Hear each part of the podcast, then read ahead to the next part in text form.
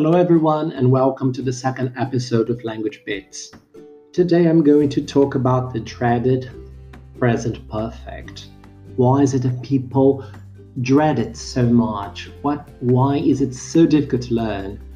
Uh, my theory is that it is difficult for those uh, learners whose language is uh, uh different uh, than English when it comes to form so I'm going to show you, I'm going to explain uh, with one example.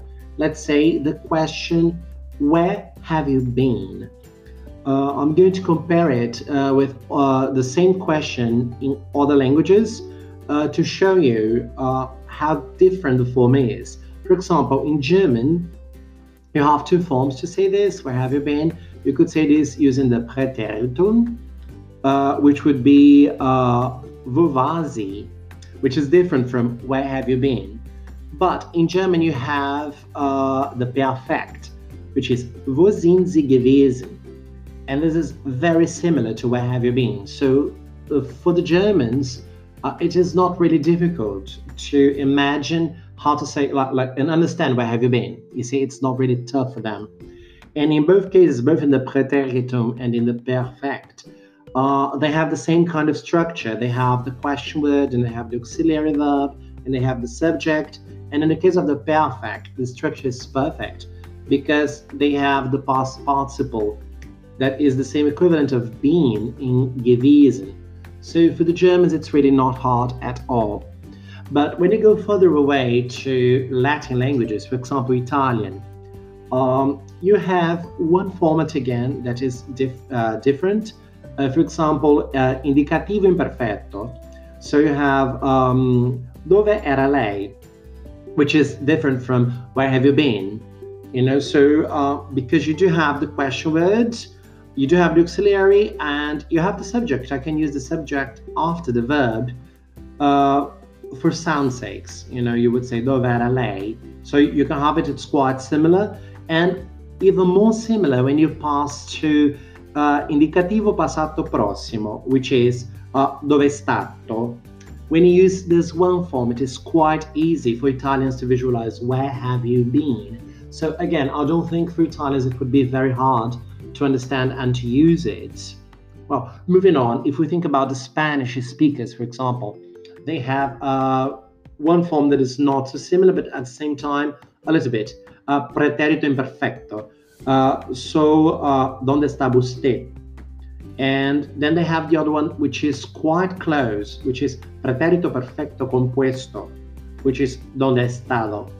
So when you think of ¿dónde ha estado, this is quite similar to where have you been, with the subtle difference that most of the times uh, in Spanish you don't have to be repeating the subject like you would in English. So you don't say ¿dónde usted ha estado, you know, or and what makes it really different, you wouldn't say, for example, ¿Dónde ha usted estado? You, you wouldn't do that. You, you would say, ¿Dónde usted ha estado? Or you would say, ¿Dónde ha estado usted? You know? So the order here is a major factor. But again, they would simply say, ¿Dónde ha estado? It makes more sense this way. So they, they would not use the subject. And because of that, um, it's not the very same structure, but at the same time, it's easy to understand. It's possible. Uh, on the other hand, we arrive uh, at Portuguese, and this is where it is really difficult because in Portuguese you have two tenses that are nothing like the present perfect. Uh, when you say in Portuguese, where have you been?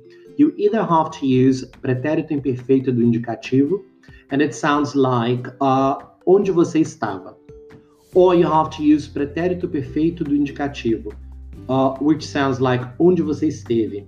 And in both cases, you don't have the same structure.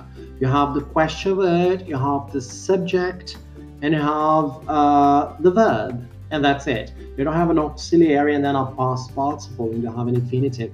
It is simply the main verb inflected into the past. So that's why for Portuguese speakers, they can't ever visualize it especially because uh, from their point of view, uh, they don't see the need to use the present perfect because for them, either a tense is going to be in the present, depending on what they mean in that particular context, or it would be a past tense. That could be one of these two. It could either be pretérito imperfeito or it could be pretérito perfeito. So uh, it doesn't really make sense for them.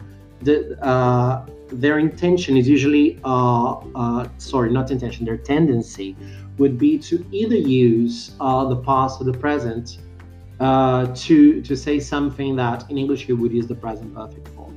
So for this particular comment, I would like to um, derive from the experience of Portuguese speakers so that you can visualize why it's so hard for them to learn the present perfect and hopefully after this explanation is not going to be so hard. So uh, the first thing, in English we use the present perfect to talk about past experiences. So let's see this example. I've been to Portugal, but I haven't been to Porto. In Portuguese, you would either use this in pretérito perfeito, you would say, estive em Portugal, mas não estive no Porto. Or you could go as far as use the presente do indicativo and say this as if it were present. You would say, conheço Portugal, mas não conheço o Porto. This is why it sounds weird because the typical Portuguese speaker would either say, I was in Portugal, but I wasn't in Porto, or they would say, uh, I know Portugal, but I don't know Porto. You see, that is usually the mistake. But when you're talking about past experiences, you have to use the present perfect. So again, I've been to Portugal, but I haven't been to Porto. Um, another example with past experiences is using the word ever. So, have you ever tried sardines? Which in Portuguese is Você já provou sardinhas? Again, we are using pretérito perfeito, and um, which roughly translates as uh, um, Did you ever try sardines? That's how, in the structure, the Portuguese would uh, use it. So that's why they don't feel the need to use have, because they don't see that you must use the present perfect when you're using ever because you're talking about a past experience. It is still relevant to the present. And I always try to explain to my students that when you ask a question like this, I'm interested in your experience and not in one isolated um, um, experience like this. Uh, have you ever tried sardines? What I want to know is if you've ever tried them, you know what they taste like, so you can talk about it. If you like them or not, that's the idea.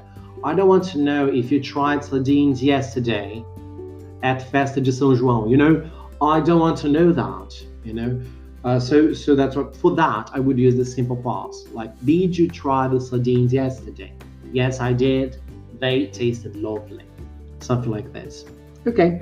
Well, a second use of the present perfect is for recent past actions. So I'm going to use that same example that every textbook has. So I'm sorry for the lack of creativity. But, ouch, I've cut my finger, which translates to Portuguese as ai, cortei o dedo. This is again pretérito perfeito. So, for Portuguese speakers, it sounds like I cut my finger, past, plain and simple. They don't see that this is something that brings a difference to your present. Because you've cut your finger, you're bleeding. You have to somehow have a plaster on or something. So that's why it's not like, oh, I cut my finger yesterday, but it's okay now, it doesn't matter. So it's important to see that that's actually the difference. Well, a third use of the present perfect is with the words yet and already for emphasis. So I've already done my homework, which again in Portuguese is pretérito perfeito. You would say, já fiz o meu dever de casa. And they don't see again that the fact that you've done it brings a difference to the present because it means you don't have to do it anymore. It's done, you know? And it's kind of cheeky, you know? I try to explain to them, especially when you use the negative, because one thing is for you to say, uh, I haven't done my homework yet, which in English gives you this idea that you have every intention to do it as soon as you can but if you simply say in English, I didn't do my homework, it sounds like, and don't you bother me about it because I don't want to do it. It's kind of cheeky and rude, so it's not very nice to say it. Um, and for the Portuguese, it just sounds like a natural thing to say. Well, um, on the other hand, you have number four, uh, the use of the present perfect with for or since. So they've known each other for 10 years. which is interesting because in Portuguese it's going to be presente do indicativo. So it translates as eles se conhecem há 10 anos. So when I talk about something that started in the past, this is still true, so that's why I use it for since. Um, in Portuguese, it, it is something that is the present for them. They say eles se conhecem. It is like they know each other. And that's what a Brazilian or Portuguese is likely to say in English. They will say they know each other for 10 years. They won't say they've known each other. Um, on the other hand, when you use the simple past, for example, uh, they met at a friend's party.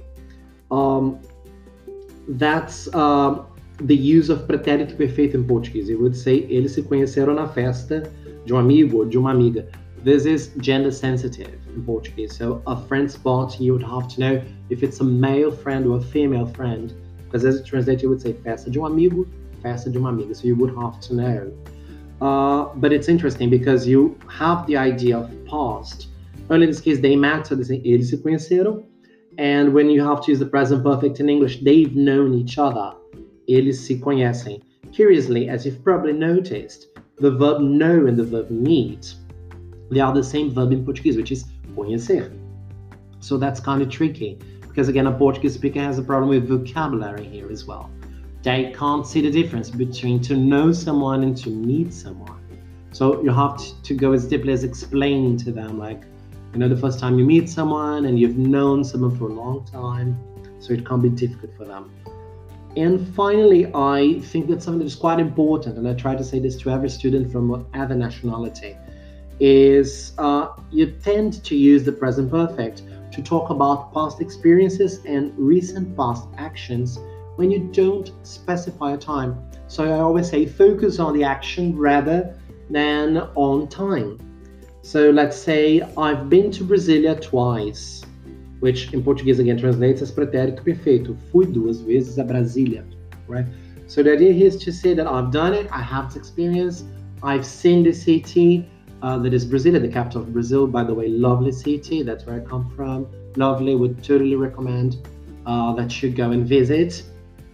Um, but that's it. So uh, you don't worry about when it was done. You, just the fact that you've been there. So that's why you should use the present perfect. Your, your emphasis is on the past experience. On the other hand, you should use the past simple to talk about finished actions in the past when the time is mentioned or when the time is understood. So, in this case, for example, I've been to Brazil twice. I could go as far as mentioning it. If I carry on and I tell you when I was there, I'm going to use the simple past. I'm going to say I went there in 2002 and 2012, which to Portuguese would be also pretérito perfeito and would be fui lá em 2002 e em 2012.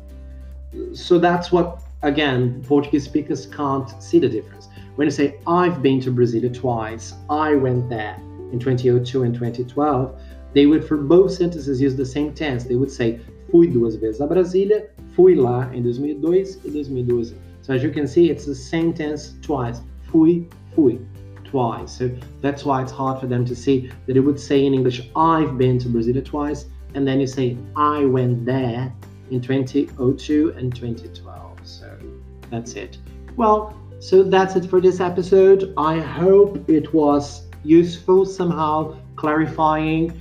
And please let me know if you have any questions about this matter, about present perfect, or about anything else you'd like me to explain it to you. Please send me an email to languagebits2020 at gmail.com. It was a sincere pleasure and see you soon. Cheers.